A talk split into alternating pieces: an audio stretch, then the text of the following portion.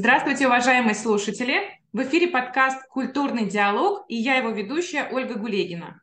Сегодня у нас в гостях Владимир Романович Легойда, профессор МГИМО, председатель Синодального отдела по взаимоотношениям церкви с обществом и СМИ, член Общественной палаты и главный редактор журнала «Фома». Владимир Романович, здравствуйте! Здравствуйте, Ольга. Большое спасибо, что вы нашли время ответить на мои вопросы. Владимир Романович, наш подкаст называется «Культурный диалог». Как известно, культура – это понятие сложное, у него есть множество различных значений. Я училась на отделении культурологии в университете имени Герцена, и наша первая лекция по теории истории культуры началась с того, что преподаватель попросил нас спросить, а что мы понимаем под словом «культура». Кто-то вспомнил, что слово «культура» восходит к латинскому «обработанное поле». Мы пришли к выводу, что культура – это система ценностей, это все созданное руками человека. И, конечно, мы вспомнили определение, данное Юрием Михайловичем Лотманом, о том, что культура есть некая экология, в которой существует общество. Это те условия, которые мы создаем. Культура исторически начинается с запретов. И вот мне кажется, что это немного перекликается с тем определением, которое вы часто даете этому понятию, что культура – это система самоограничений. Скажите, пожалуйста, поподробнее об этом. Ну, с вашего позволения, я об этом обязательно скажу, но с вашего позволения я бы, может быть, сказал о том, что для меня важно. Понятно, что вы как культуролог это прекрасно знаете, что существуют сотни определений культуры, только научных определений. Да? Но так или иначе, все они сегодня находятся в русле того, о чем вы уже упомянули, что вот есть нечто, созданное человеком, его руками, его разумом, и вот мы это называем пространством культуры. Да? То есть есть природа, есть культура, как Ширин говорил, вторая, вторая природа. И мы исходим, вот современная наука, гуманитарные науки исходят из этого. Мне, мне кажется, что принимая, естественно, и понимая, что вот такие тенденции существуют, очень важно помнить о том, о чем говорили греки, древние греки. Ну, древние греки, как мы знаем, они не только не знали то, то что они древние, но они также и не знали слова «культура», да, потому что слово латинское, и появилось оно позже, по крайней мере, уже после классического периода античности. И у греков было слово «пайдейя». Слово «пайдейя» мы знаем, говоря о «пайдейе», часто опираемся на труды Вернера Егера, знаменитого философа, культуролога, исследователя Древней Греции. Но я бы сказал, если очень кратко, что у него к этому слову можно, ну, как минимум три таких определения, три разных подхода к определению того, что такое «пайдейя». Слово «пайдейя» связано со словом «ребенок». Да, собственно, это то же самое слово, которое является корнем слова «педагогика». Да? Это, это, так сказать, замечание на полях. Да? Вот пайдейя в узком смысле слова – это воспитание. Да? Вот воспитание античного грека, собственно, у Вернера Егера книга этому и посвящена, его трехтомник знаменитый «Пайдейя. Воспитание античного грека». В более широком смысле слова это скорее можно перевести как образование, то, что мы понимаем под образованием, то есть становление личности, его лично, ее личностных характеристик и интеллектуальное становление. Да? Вот. А в широком, в самом широком смысле слова, собственно, пайдейя это и есть культура. Потому что, почему это важно и почему я про это вспомнил? То есть для грека, наше, для древних греков, наше определение культуры это такая редукция того, что является идеалом, до просто вот таких антропологических проявлений. Да? То есть древний грек бы не согласился с тем, что культура это то, что мы называем культурой. А при, повторяю, при понимании того, что сегодня мы в это слово вкладываем, я бы все-таки просил бы не забывать об этом, потому что греки нам много чего передали, и вот эта культура как идеал, вот, я просто сторонник аксиологического подхода к определению культуры, то есть ценностного. Да? То есть понятно, что есть социология культуры, ну, повторяю, по-разному, сотни определений. Я сторонник того подхода, который определяет культуру как ценности. И вот, коль скоро мы являемся, коль скоро я являюсь сторонником аксиологического подхода, то, конечно, я не могу не вспомнить про пайдейю, про то, что культура – это не, не все, что создано, а это некий идеал. И тогда, когда мы говорим о культуре, мы должны помнить, что это нечто и состояние человека, и смыслов, которые он создает, к которым стоит стремиться и которые стоит передавать, которые обладают ценностью. А что касается м, запретов, то, ну, конечно, наверное, больше всего про это говорил Фрейд, который, собственно, исходил из того, что культура – это система табу.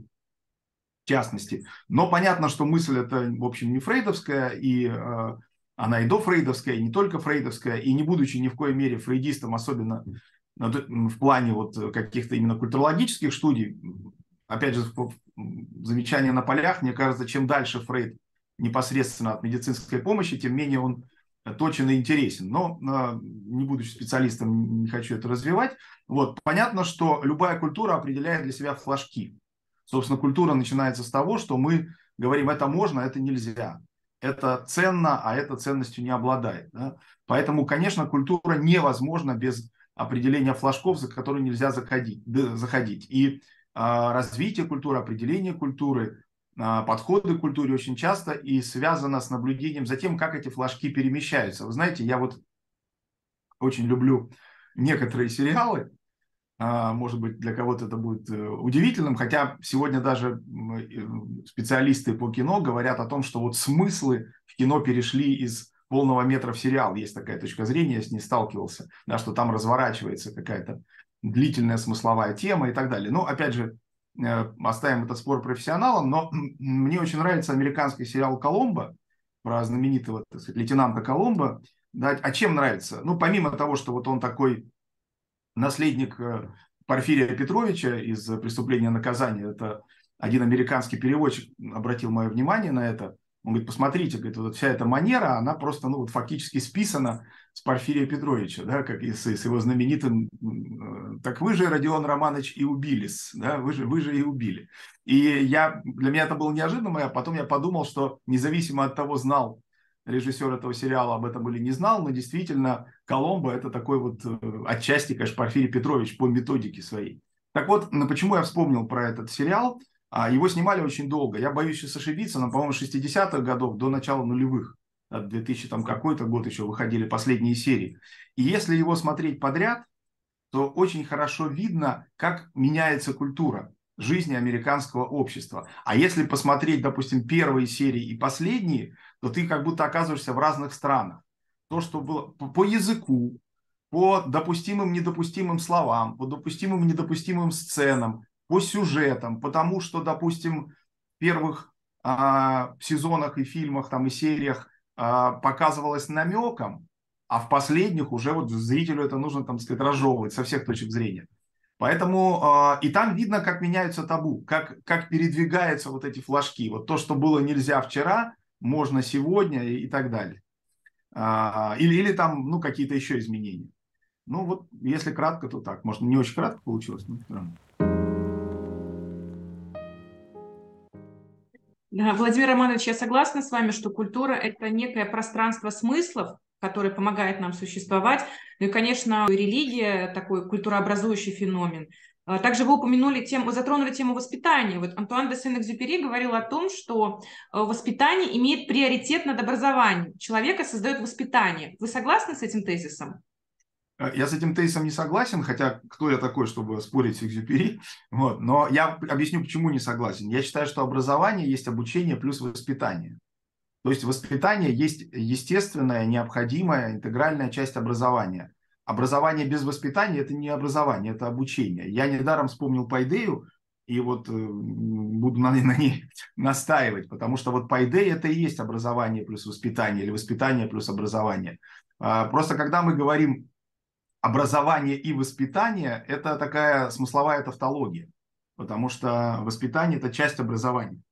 И поэтому, когда вот трагедия нашей образовательной системы, российской, в том, что в девяностые годы было принято такое решение, гласно-негласное, да, что, допустим, вуз воспитанием не занимается точно, ну куда уже все взрослые, ну а в школе это тоже, в общем, не так важно. Ну, понятно, что были, как говорится, так можно туманно сказать, был ряд причин объективного и субъективного характера для этого. Но то, что мы фактически договорились до того, что образование – это услуга, и вот-вот только в последнее время вроде бы решительно от этого отказываемся, вот мы пришли в эту точку именно потому, что вот такие, ну, не будет преувеличением сказать, драматические, даже трагические вещи в нашем образовании происходили. Образование, воспитание, простите, оно неизбежно присутствует в любом случае, потому что, ну, начиная с простого, педагог, будь то школьный или университетский, он учит всем, как он выглядит, какую лексику он использует, какую лексику он не использует никогда, как он общается со студентами или со школьниками. Это все, безусловно, потому что он создает среду, да, вместе с учениками, конечно же, тоже. Понятно, что воспитание не только с этим связано. Да, вообще э, воспитание э, как часть образования предполагает, что человек, что мы создаем, воспитываем, создаем, да, образовываем человека, который есть э, ну, субъект и искатель истины, а не функция. Да. Вот этот вот компетентностный подход, который э, понуждал нас сводить на студентов и школьников к каким-то вот людям-функциям, да, набор функций. И, и эта прагматизация образования, вот еще один такой бич довольно серьезный нашего образования, это, конечно, большая проблема. И там воспитанию не оставалось места. Но это значит, что и образование не получалось. Это не образование. И это мы, мы ощущаем. Просто я нередко сталкиваюсь с тем, что люди, окончившие школу и даже университет, у них нет даже намека на целостное мировоззрение. У них нет представления а, такого, такого рационального картине мира современной. Владимир Романович, простите, пожалуйста, а мне кажется, что и преподаватели в таком случае должны быть в некоем, в некоем едином э, смысловом поле, смысловом мировоззренческом, я бы сказала.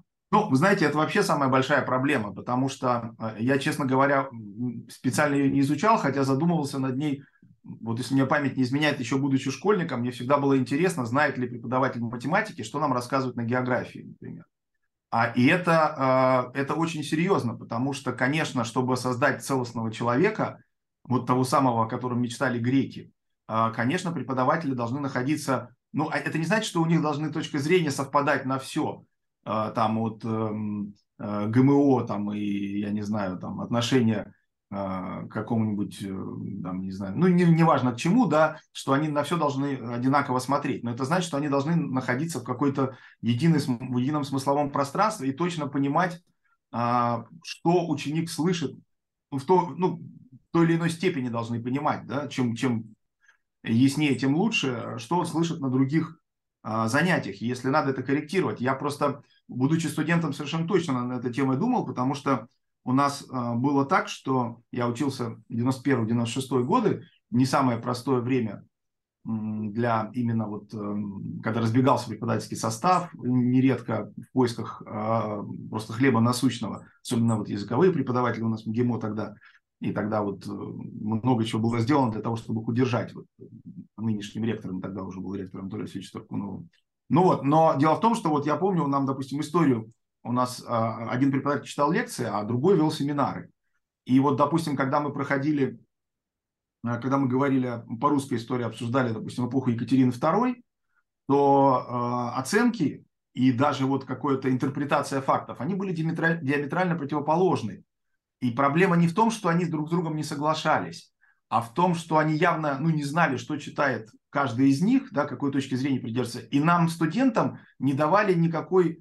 Ну, в связи с этим, да, какое-то пояснение, да, вот вы слышали на лекции это, я полагаю, что есть еще такой опыт, нам этого не говорили, да? Нам на лекциях говорили одно, а на семинары мы приходили, слышали совершенно другое, и обсуждали, должны были обсуждать, в общем-то, с других позиций.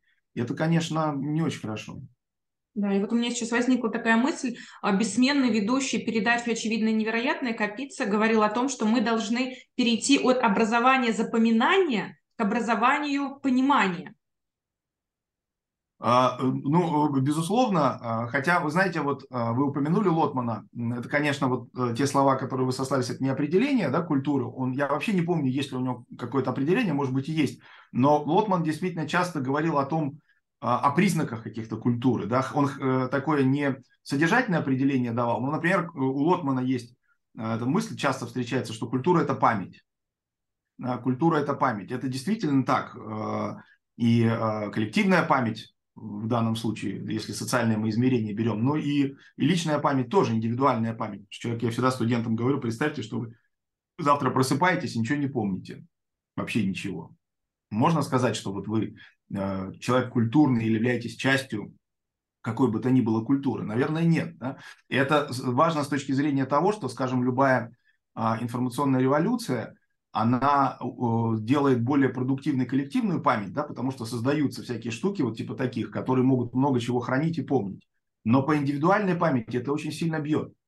А у нас просто стимул пропадает тому, чтобы что-то запоминать. Да. Я всегда привожу пример, что у меня на курсе был студент, однокурсник мой, друг Леша Захаров, который знал наизусть Евгения Онегина и мог с, любой, с любого места его цитировать. Но вот он нами воспринимался, знаете, как былинный богатырь какой-то.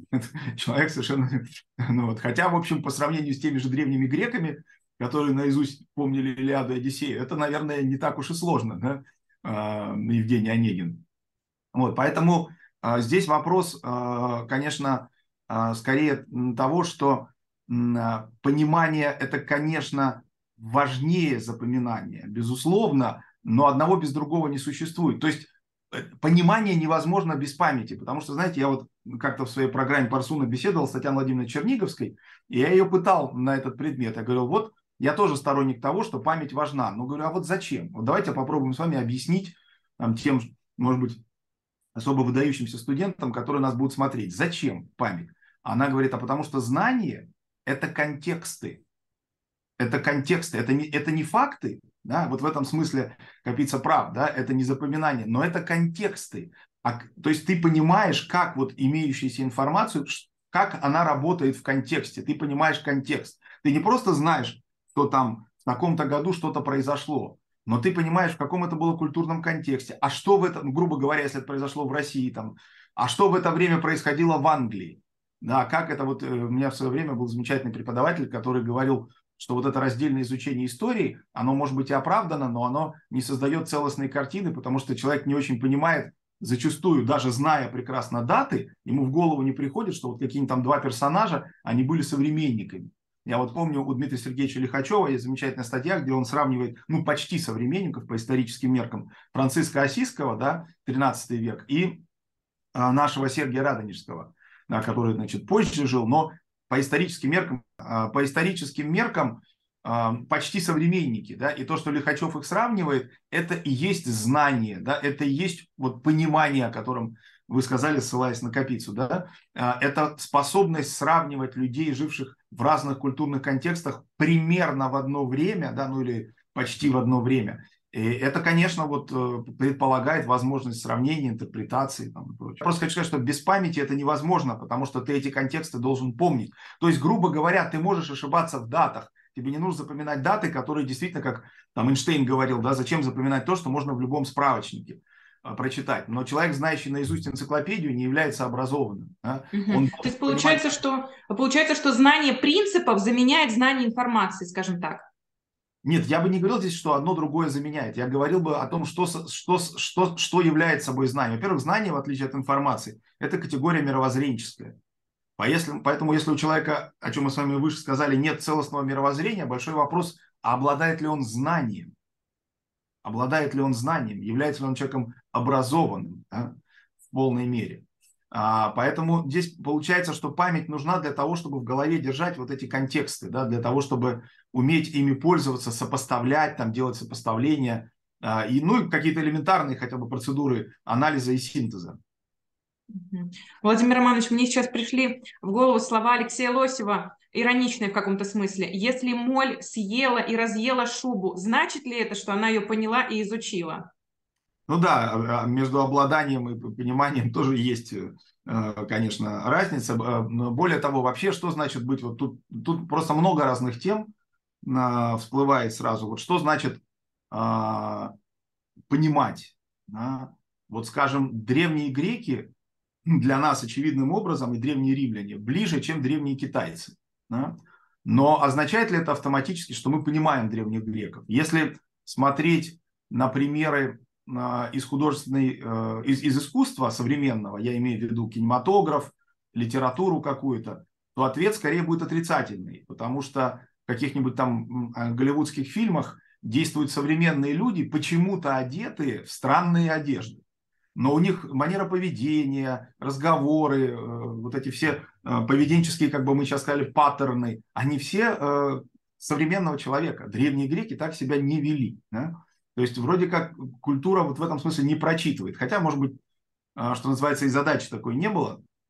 Вот. Но, а, с другой стороны, если вот пытаться понять, то, наверное, там следующий вывод, который мы сделаем, то да, древние греки, они все-таки не такие, как мы, но они нам понятнее, чем древние китайцы. Опять же, ясно почему. Потому что они наши культурные предки. Потому что мы сегодня такие, потому что были древние греки. Да? Есть вот такая схема, она не безусловная, не единственно возможная, но что вот есть три основания европейской культуры: Афины, Рим, Иерусалим. Древняя Греция, Древний Рим и христианство, Иерусалим. И вот можно сравнивать, кстати сказать, вот извечный вопрос, а русская культура – это европейская культура или нет. Вот если мы посмотрим, то как минимум два основания из этих трех у нас есть. И, и Афины, и Иерусалим, безусловно, для русской культуры чрезвычайно важны. С Римом сложнее, потому что сразу вспоминается слово о законе благодати митрополита Илариона и много чего другого. Ну и вообще там, так сказать, правовой нигилизм русской культуры. Да, это же только у нас, возможно, ситуация, наверное, хотя, может быть, где-то еще у американцев. Но вот когда знаменитая история с Плевако, да, с адвокатом, который, помните, защищал священника, и Плевако же славился большими длинными речами. А тут его речь была предельно такой лапидарной. Он сказал: господа присяжные заседатели, перед вами находится священник, он виноват, он свою вину признает, но это человек, который там тридцать лет или многие годы на исповеди прощал вам множество ваших грехов. Я сейчас прошу, чтобы вы простили один его грех один раз. И он был оправдан. Но с точки зрения права это недопустимо. Мне один юрист говорил, ну что это такое? Они должны были его осудить и помиловать. Но его нельзя было признавать невиновным. Да? Вот правовое сознание это не, включ... не, не, не вмещает. Ну а возвращаясь к Лосеву, вот вы вспомнили Лосева, я тоже хочу вспомнить из дневниковой его записи, я ее вспоминаю, когда кто-нибудь спрашивает, что такое образованный человек. Вот Алексей Федорович, где-то у него в дневниках есть такая запись: когда мне не спится, я перевожу на древнегреческий. Что придется? Стихи, газеты, там, прозу и так далее. Вот. Поэтому я студентам говорю, когда начнете на древнегреческий переводить с русского, тогда будете называть себя образованными людьми. Да, нам есть чему поучиться, пора браться за переводы. В одном из интервью митрополит Иларион говорил о том, что наука и религия – это совершенно две разные области познания, но при этом не взаимоисключающие. И вот если мы дальше продолжим эту цепочку «религия, наука, искусство», то не так давно я смотрела выступление одного психофизиолога, он обратил внимание на то, что крупные открытия были в искусстве, многие крупные открытия были сначала в искусстве, а уже потом воспроизводились в науке. Вот, к примеру, возьмем импрессионистов, ведь импрессионисты поняли и показали, каким образом человек обрабатывает сложные зрительные образы за много десятилетий до того, как это открыла психофизиология и сенсорная психология. Тут, тут я, как говорят плохие, но честные студенты, я приду в следующий раз, да, потому что я ни, ни в коей мере не являюсь в этих вопросах специалистом, и вот в эту сторону никогда не думал, насколько мы можем говорить о том, что художнику что-то открывается раньше, чем ученому. Я бы, может быть, поразмышлял вместе с вами вот над чем. Искусство, наука и религия, вот, с моей точки зрения, основные способы познания мира, они в любом случае имеют один исток, один исток, один корень. Да? Потому что культура, собственно, возникает в религиозной форме, насколько мы можем судить. До религиозных стадий существования человека мы не знаем. Ну, по крайней мере, это еще, видимо, был не человек, да, потому что мы человека определяем через артефакты, а они имеют религиозное происхождение. И понятно, что предназначение искусства, как культуры в целом, оно было религиозным по существу своим. Да? Любое проявление культуры, вот, от искусства до политики, до целью которой во всех, например, древних культурах было установление мира с богами, да, это, ну, в общем, тут никуда мы от религии не денемся. Вот. А тема, которую вы сказали, вот каких-то интуитивных ощущений на уровне другого способа познания мира, наверное, это возможно, потому что, если это там человека касается. Другое дело, что я, бы все, я очень боюсь, так, я все-таки убежден в том, что в современном мире наука, искусство и религия – это разные способы. И они находятся в непересекающихся мирах. Вот. И они соединяются в человеке, делая его картину мира целостной, да? Но они сами по себе, вот, то есть, грубо говоря, знаете как, когда-то в две тысячи шестнадцатом году патриарх встречался с учеными в Сарове, и он сказал, что сегодня существует еще такая опасность, когда пытаются, если раньше противопоставляли религию и науку, то сегодня их пытаются, так сказать, поженить. Ну, патриарх не так говорил, он чуть по-другому, но, он, но смысл был такой, он там даже привел такой пример, он сказал, что если раньше э, с помощью космонавтов пытались доказать, да, что Бога нет, то сегодня чуть ли не пытаются доказать, что он есть, потому что вот они верующие, вот они с иконами, там, они действительно верующие с иконами в космосе, но это не, не является доказательством бытия Божьего. Поэтому мне кажется, что... То есть я немножко боюсь прямых таких вот аналогий, да, что вот художники увидели то, что ученые откроют только потом.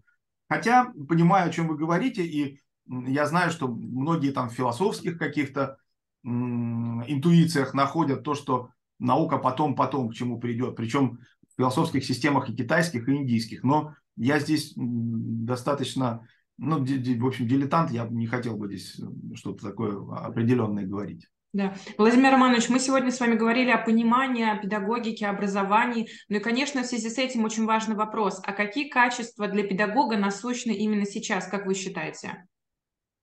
Ну, глубинно, знаете, вот если так говорить предельно, у моего дорогого учителя Юрия Павловича Вяземского есть такая повесть «Шут», по которой фильм в свое время Шпай-младший снял. Вот я не помню, то ли в книге, то ли в фильме. По-моему, в фильме. Там главный герой, говоря об одной учительнице, он говорит: я педагог по призванию, а она по недоразумению. Вот мне кажется, что главное качество для педагога, он должен быть педагогом по призванию, потому что, к сожалению, встречаются педагоги по недоразумению, потому что так вот, а что-то пошел, а вот там, я не знаю, куда-то надо поступать, там, и так далее, и так далее. А вот у моего любимого Тимофея Рисовского, нашего замечательного ученого, генетика, была запись, он учился еще до революции, ну, потом, понятно, прошел там лагеря, все как положено, но он учился в Киевской, по-моему, гимназии, и у него есть запись такая про учителя одного, он говорит, что наш класс гимназический был таким хулиганистым очень классом, и мы много чего там вытворяли, но вот в отношении этого учителя, кстати сказать опять, у нас, говорит, было железное табу. Мы понимали, что чего бы мы ни делали, мы не можем его обидеть. Вот для меня критерием э, педагога по призванию является то, что э, он способен выстроить отношения с аудиторией, ну, в идеале точнее, да, когда аудитория будет понимать, что она не может его обидеть, подвести. Понимаете, вот это вот, это безусловный критерий настоящего педагога. Если он не способен выстроить такие вот такие отношения, да, ну хотя бы с частью коллектива, да, какой-то, то, скорее всего, как говорил Глеб Жеглов из фильма «Место встречи изменить нельзя», он зря получает продуктовую карточку. Вот, мне кажется, так. Да. Владимир Романович, хотелось бы также коснуться вашей передачи «Парсуна». Вот совершенно изумительная передача. Я стараюсь не пропускать ни одного выпуска, особенно ваши собеседники. Вот можно пересматривать, получаю огромное удовольствие. И вот один из ваших собеседников сказал, что он во всех смыслах несовременный человек. Вот позвольте, я сейчас процитирую. Игорь Евгеньевич Суриков, антиковед. «Я человек несовременный, старомодный, консервативный во всем, во вкусах, взглядах, в образе жизни. Я человек, который не имеет ни малейшего стремления идти с веком наравне. Мне даже несколько неуютно в этом времени, я предпочел бы жить лет так полтораста назад». Вот как вы считаете, можно ли это в какой-то степени отнести к вам? И если бы была возможность выбрать какую-то эпоху, в которой вы бы жили, что это было бы за время? Ну, во-первых, я вам очень признателен за добрые слова в адрес программы. Спасибо большое. Она мне тоже нравится. Кажется, что неплохо получается, благодаря гостям, конечно. А Игорь Евгеньевич совершенно замечательный человек, удивительный. Всем очень рекомендую. Благо, вот очень много его лекций есть, которые можно слушать, и книг, много написано им, которые можно читать. Вот. Что касается... И, и да, и было бы, наверное, было бы странным, если бы он человек, погруженный в Древнюю Грецию. Прежде всего, он специалист по архаике. Ну, хотя он все знает, конечно, про Грецию не только. Но вот, было бы странно, если бы он был человеком современным, наверное. Вот. Что касается меня, я думаю, что ко мне нет. Наверное, это отнести нельзя. Мне кажется, что я при всей моей любви вот, там, к, к, к прошлому там, и к традиции... Но мне кажется, что я человек вот, по внутреннему своему ощущению все-таки современный, который... Э, ну, я не могу сказать, что мне неуютно в этом времени, потому что э, даже я представляю себе там полторы сотни лет назад, э, как все это происходило, где, где бы я был, понимаете? Это если ты автоматически думаешь, что вот ты бы был там каким-то там профессором и так далее, это одна картина, но, понимая, зная свою родословную, я предполагаю, что я где-то в другом месте мог бы находиться. Поэтому, так сказать, что ностальгирую сильно, наверное, было бы неправдой. Вот я особо над этим не задумался, но думаю, что в отличие от Игоря Евгеньевича, я все-таки человек вот своего времени в этом смысле.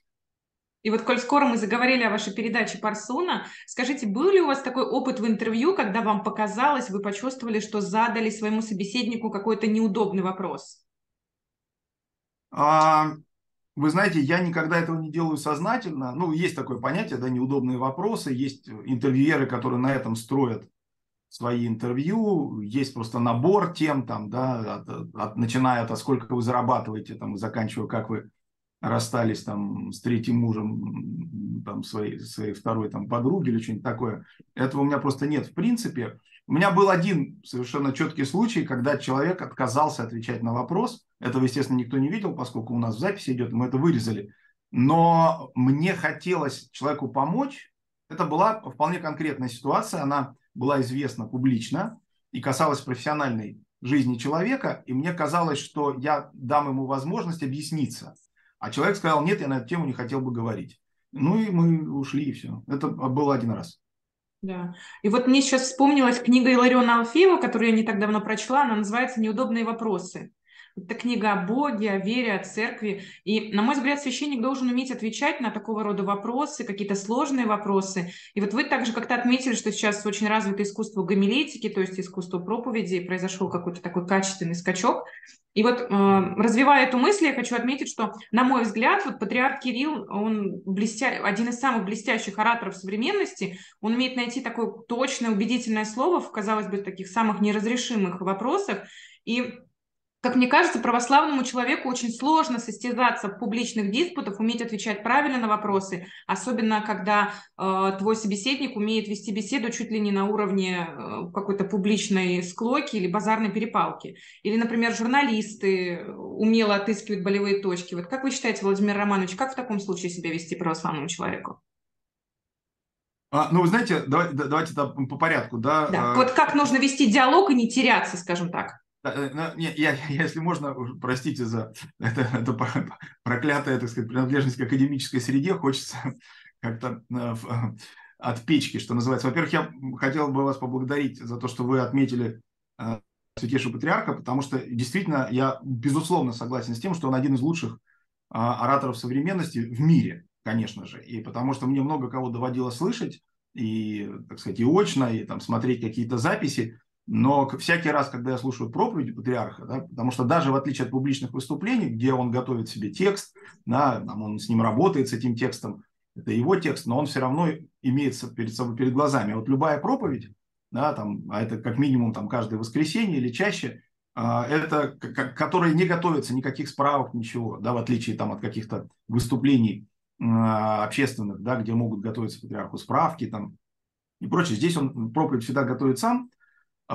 И это, конечно, совершенно уникальный ритор. Вот абсолютно. Я не знаю людей, способных так говорить, заканчивать. Настолько, настолько не то чтобы даже чист, чистая устная речь, но мы прекрасно понимаем разницу там устной речи и письменной. Вот она не перестает у патриарха быть устной, но это устная речь такого высокого качества, которую вообще мало кто способен. Вот. И заканчивать мысли, там, предложения. И это, это абсолютно уникальное, я считаю, способность. Я не вполне готов с вами согласиться о том, что, как вы сказали, вот православному человеку сложно. Ну, как любое обобщение, да, любое обобщение, оно же несправедливо, да. Православные люди очень разные, и есть, по крайней мере, вот в две тысячи двадцать третьем году довольно много православных людей разных профессий, в том числе и журналистов, которые способны выдерживать самые сложные дискуссии.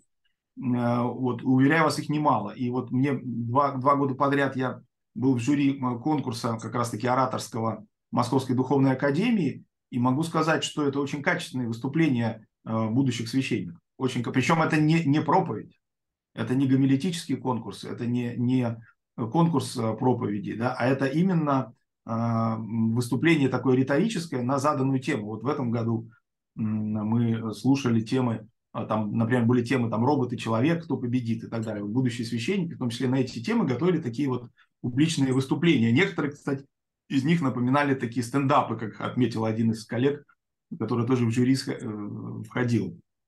И вот, ну, кому-то мне это не очень нравится лично. А вот один мой коллега сказал, почему это показывает, что церковь живая, она реагирует и впитывает в себя все форматы сегодня существующие. То есть они там ходили по сцене, там как-то шутили. порой удачно. Поэтому, вот. А как, как себя вести? Ну, мне кажется, что то, что должно отличать человека верующего, вот в современном мире, мы с вами начали с диалога, эта способность к диалогу, она предполагает уважение к собеседнику. Это то, почти, что, чего почти нет сегодня, причем с обеих сторон. Да? Нередко журналист, допустим, беседует с человеком. Мы обычно говорим, что журналист должен там, да, вот я тоже студентов учу, как, как брать интервью, там, как беседовать, тебе должен быть интересен собеседник, ты должен уважать собеседника. Но собеседник-то тоже должен уважать журналиста, даже если он ему не очень интересен. Да? А мы разные наблюдаем моменты, разные наблюдаем ситуации, когда диалог невозможен не только и, может быть, не столько из-за журналиста, а из человека, который вот вещает напротив. Да? Поэтому, мне кажется, уважение к собеседнику, особенно к собеседнику, который отличается от тебя по взглядам, который, может быть, тебе чем-то даже неприятен, вот, без, без уклонения, знаете, вот в это вольтеровское или приписываемое Вольтеру «могу ненавидеть вашу точку зрения, но готов отдать жизнь для того, чтобы вы имели право ее высказать». Мне это никогда не было близко и понятно. Я не очень понимаю, почему я должен отдавать жизнь за то, чтобы человек имел право, например, какие-то нацистские взгляды проповедовать. Да? Вот, вот зачем? Да? Есть точка зрения, которую... Или, или, как... или, или отдавать жизнь за то, чтобы профаны выходили с какими-то типа лекциями, да, и учили людей. Вот сегодня у нас это очень популярно, но, как справедливо заметил один мой молодой коллега, чтение там Данте, Сервантеса и Достоевского сильно больше дает любому человеку, чем многочисленные бессмысленные книги личностного роста, повышения эффективности и вся эта чушь, которая целую индустрию сегодня создает. Так вот, отдавать жизнь за то, чтобы люди имели право это высказывать, я вот лично не готов.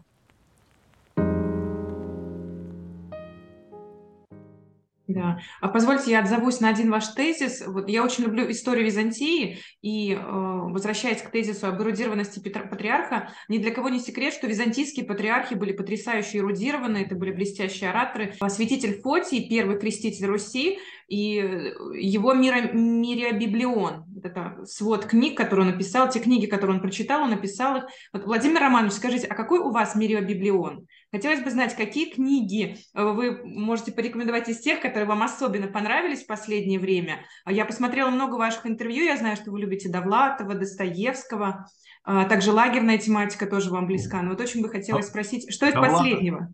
Довлатов и Достоевский – это все-таки разного уровня литература. Ну, вы знаете, я все-таки не откажу себе в удовольствии повторить мысль, которая мне очень нравится, что если человек говорит, хотя бы про это не спрашивали, но... Если человек говорит, что у него есть любимая книга, то он ее одну и читал. Вот я все-таки вот нагло говорю, что я хороший читатель, поэтому у меня очень много любимых книг. Но вы знаете, я вот сейчас с коллегами сделал программу для центра «Сириус», для школьников, новую программу. Вот она в июне первый раз, бог даст, состоится в рамках вот литературного направления «Культура и общество» называется. И я поеду читать установочные лекции в начале июня. И меня попросили вечером для всех там программ прочитать какую-нибудь лекцию. Я предложил им лекцию «Зачем читать великие книги и их герои». Вот. И я хочу поговорить э, вот с ребятами э, о том, зачем читать, для чего мы читаем, что это нам дает, что, что такое человек читающий.